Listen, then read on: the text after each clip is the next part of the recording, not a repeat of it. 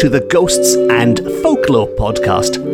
I'm Mark Rees, and on each episode, I investigate a different, weird, and wonderful subject. And on this episode, we are going to explore three accounts of haunted houses, or rather, three houses that were claimed to be haunted in the press, all of which are connected by a haunted object or feature within. So each house has something inside it which people believed was the source of the paranormal activity.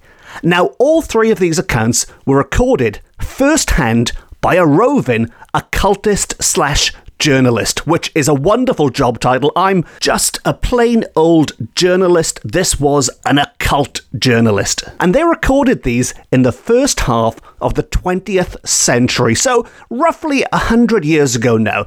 And they involve a dark conspiracy concerning a local vicar, a sinister old lady who hated unexpected visitors at her ancestral property, and finally, the discovery of a damaged skeleton of a man who, it appeared, had come to a rather unfortunate end. So, that's enough preamble. Let us crack open these curious cases.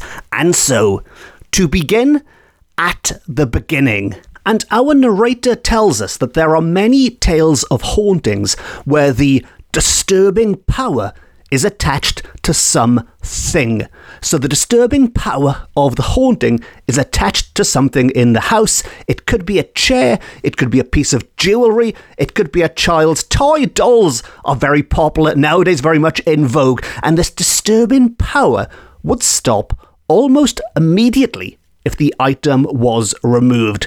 So if this disturbing power was attached to a chair or to a doll, by removing that chair or doll, that haunting would stop, although possibly it would be transferred to wherever that object was taken to. Now, our first case takes place in a very old farmhouse in one of the South Welsh counties, which is a bit vague. This writer does obscure the locations of some of these places because when she was writing, the people concerned were very much alive and well, and she didn't want to point the finger at them. But it's very frustrating for us nowadays because we can't pinpoint where they were. But we do know it was a very old farmhouse somewhere in one of the South Welsh counties, and it was reported that at this farmhouse there were mysterious tappings, mysterious tappings that were constantly heard and always from the same spot in the wall of a particular room. So these mysterious tappings were only ever heard in one spot, in one room, on one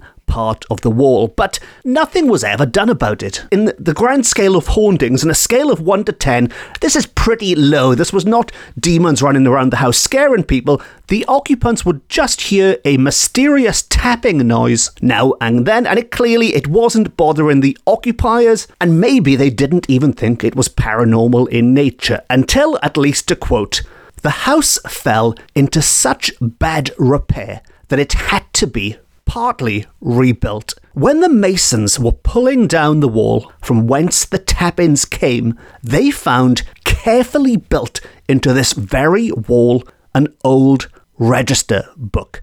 They found behind this wall from which the mysterious tappings had been emanating an old registry book, which all sounds a little bit Edgar Allan Poe like discovering lost objects behind hidden walls, possibly purposefully built for the purpose of concealment.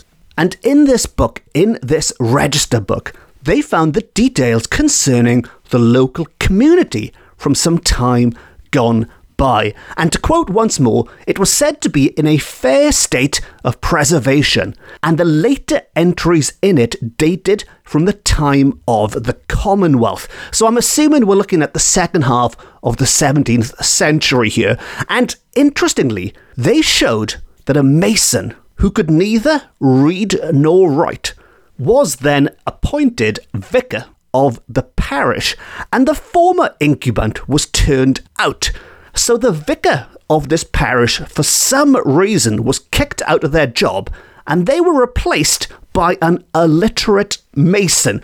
Sadly, this old book doesn't go into specifics and tell us why these events happened, it simply tells us that they did. However, the vicar did not leave the parish. He might have been kicked out of his job, but he was not kicked out of the parish. And instead, he seems to have remained among his parishioners, performing the offices of the church in secret. And it is suggested that as an undercover vicar, as a vicar doing vicary things when he shouldn't have been doing vicary things, he took refuge in the farmhouse, in that very farmhouse. Which is assumed to have been a much more important building back in the day. Not that farmhouses aren't important, but it was more important back in the day. And the clergyman had the register book hidden in the wall to preserve it from falling into the hands of the illiterate mason. The book was hidden in that wall and it was not found until the time when that house was partially rebuilt. And at the time this was written some hundred years ago, we are told that the old book has been restored and is much treasured by its possessor. Since its discovery, the house has been rebuilt and is now entirely free from mysterious tappings. So, this relatively tame haunting started and ended quite mildly, you could say. It was all quite well mannered. Some kind of ghostly presence was tapping at the wall until they discovered this book, and then they politely moved on afterwards. Our next haunting, however, leaves the occupants terrified and is far from being tame. Now, this takes place in the county of Glamorganshire, as it was the historical county of Glamorganshire, which again is a bit vague, not quite as vague as anywhere in the south of Wales, but it's still a bit vague and is in the south once more, and is described as a striking instance, a striking instance of how determined a ghost can be in order to achieve whatever it is they want to achieve. And as with the tapping sounds in the previous tale, this is a ghost that wants to be seen, that wants to be noticed. It is not a ghost that is hiding in the shadows, and it concerns a Mr. Roberts, who was the owner of a very ancient house in the county, who decided for various reasons to let it out for a time. Maybe he needed the money, maybe he knew it was haunted, but whatever the reason, he let it out. And he was fortunate in finding a tenant who seemed to be delighted with the place and snapped it up for a few years. So he had no trouble renting out this nice big ancient mansion. Somebody picked it up, signed a contract for a few years. However, his delight would not last long because, to quote, after he had lived there for a few months, this gentleman wrote to Mr. Thomas saying he could no longer stay in the house. When pressed for reasons, he evaded reply for a while, but at length said he could not stand the ghost. And I'll repeat that bit. At length he said he could not stand the ghost. And to quote, it appeared that one day Soon after his arrival, he had been sitting quietly reading in one of the rooms when, on raising his eyes from his book, he had been astonished to see a little old lady with a horrible, frowning expression standing close by him.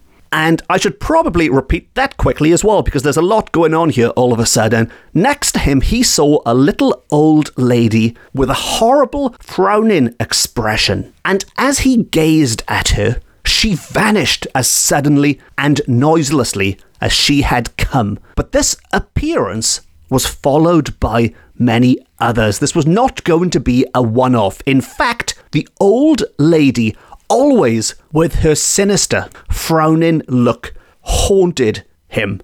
So I think it's safe to say this very much sounds like a ghost. He certainly is convinced it's a ghost. It's not a particularly happy or nice sounding ghost. It's always frowning, it's always giving him the evil stare, and it's not a random or an infrequent ghost. It is, to quote him, it is literally haunting him, he says. This ghost is a constant feature in the house that keeps popping up, and to continue, whenever he least expects suspected her, he was sure to look round and find her at his elbow. And at last, the apparition had become too much for his nerves, and he felt he must leave the place. So his tenancy was quite short lived. Now, I mentioned at the start, we don't know why Mr. Roberts rented this house out in the first place. Could he potentially have known about this ghost? Well, the man who rented it didn't think Mr. Roberts had stitched him up in any way by renting out a haunted house. Rather, he had his own theory as to what was going on, and he was sure the old lady was an ancestress of Mr. Roberts, who, annoyed at the family home being occupied by a stranger, evidently resolved to make herself unpleasant until she drove him away, in which amiable resolution, she succeeded. Oh, did she succeed in making herself unpleasant and driving him away. So, he believed he had disturbed or upset an ancestor in some way that was attached to this building. But what had he done to disturb the ancestor? Well, unlike the previous one where it was clear the wall was being tapped at the exact location of this object, in this one he could not find any clear source. Rather, in this case, the entire property appeared to be the source of the activity. And in our third and final case, these ideas that a ghost might be attached to an object and might also be attached to the property itself come together. And as our narrator explains to us, we're told that, as a rule, new bricks and mortar create an environment particularly uncongenial to a self respecting ghost. So, ghosts don't like new bricks and mortar being added they want to hang on to the old bricks that were there, presumably the old bricks and mortar that were there when they were alive. Because, as we all know, all of the best good old ghost stories take place in crumbling Gothic castles and abbeys, not in shiny new build homes. And our narrator gives us a wonderful description of the kind of place a ghost would ideally want to haunt. And, to quote, they would be buildings of ivied walls, gabled roofs, dim and musty passages leading to gloomy oak panelled rooms these supply the kind of setting that the spook of convention demands. And that atmospheric description is ideal for our last tale because it takes place in a building which is absolutely nothing like that description.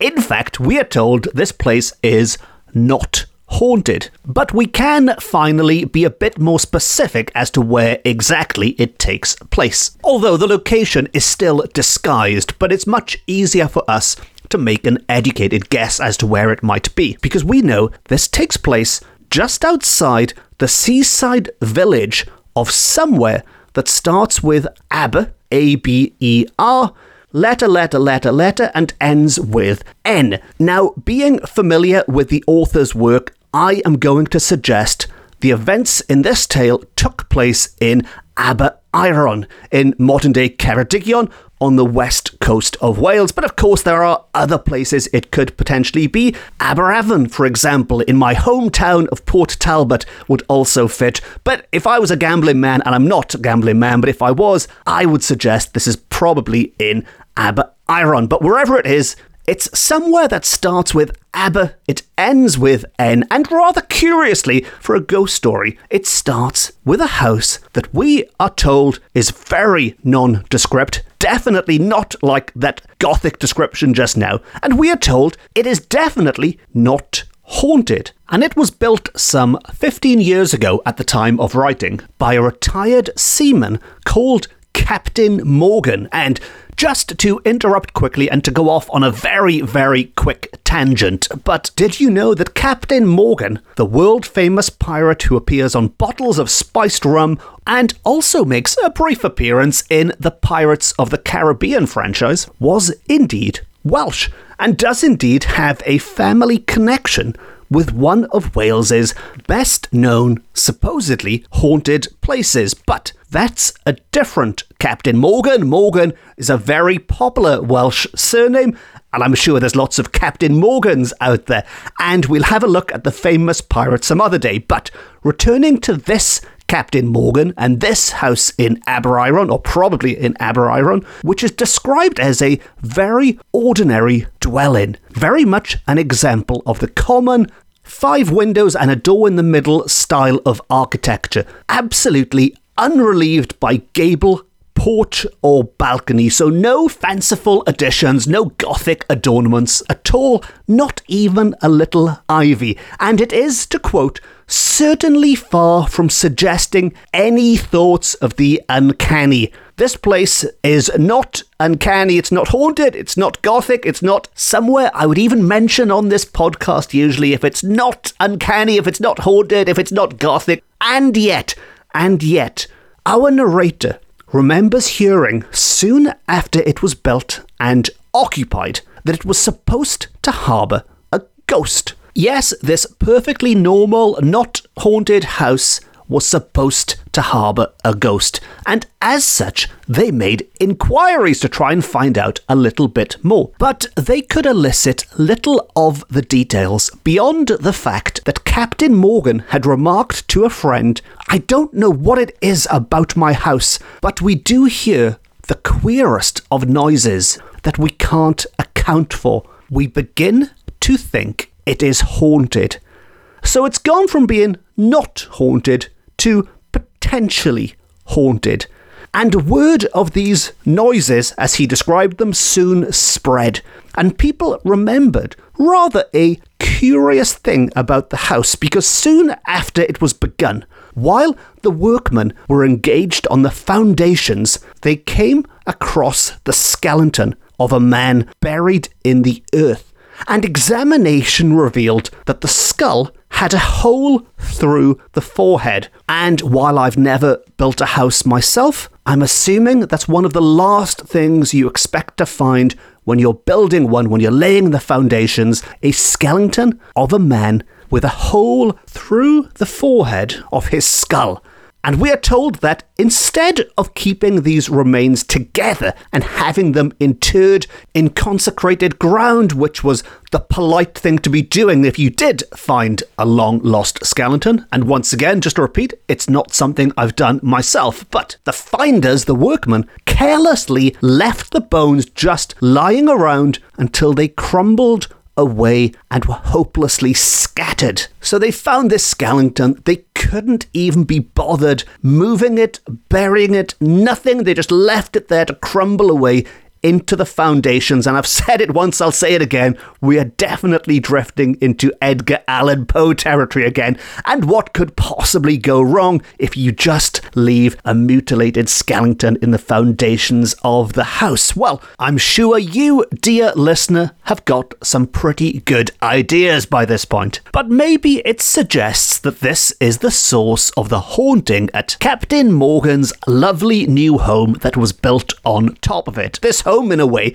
was its gravestone. And to return to the account and return to the haunting, while Captain Morgan and his family continued to complain about the paranormal activity within the walls of their home, nevertheless, as our narrator explains, if indeed the skeleton was the cause? Well, this was but conjecture, and nobody could say for certain. And the identity of that unfortunate person, that skeleton, would have to remain a mystery because, to quote, time has long since closed the page on which is written the fate which overtook some unknown individual on that spot perhaps a century or more ago and there is no local tradition to help one to frame a reason for any such deed of violence. Which is a fancy way of saying that this person died so long ago that the narrator has no real chance of finding out any more details about them. They've asked the locals, but this goes back well over a century. It's it's certainly older than living memory. So even the old timers, as they like to call them in this village, are not going to be able to help. But they do take an educated guess, which I think a lot of people assumed, and that is judging by the hole in the skull, this person probably did not die peacefully. They might well have been murdered. But the good news is, whatever had happened to them, and for whatever reason they were haunting that property, the inexplicable sounds suddenly stopped.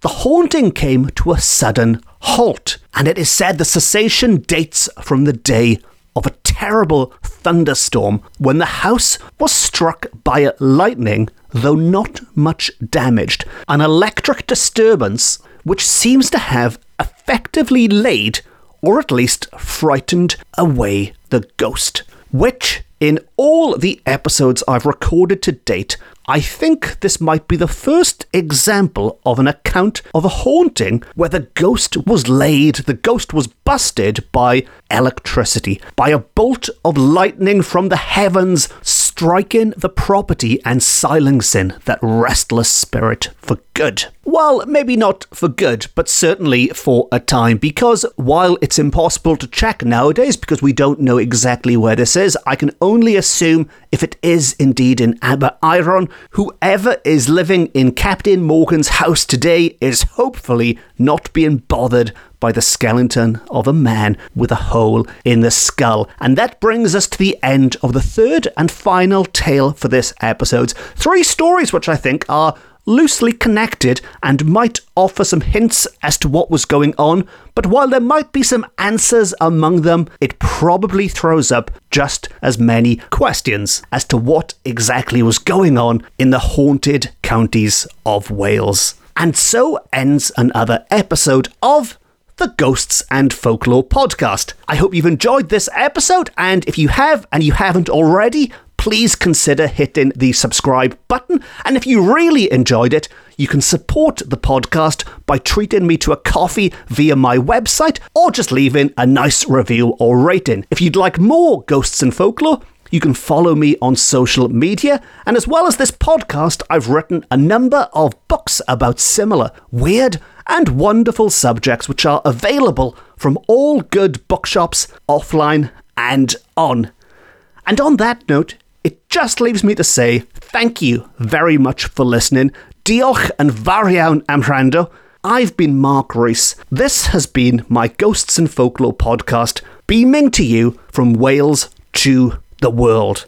And remember, if there's something strange in your neighbourhood, maybe you should be phoning an electrician before you phone the Ghostbusters. Until next time, nos da.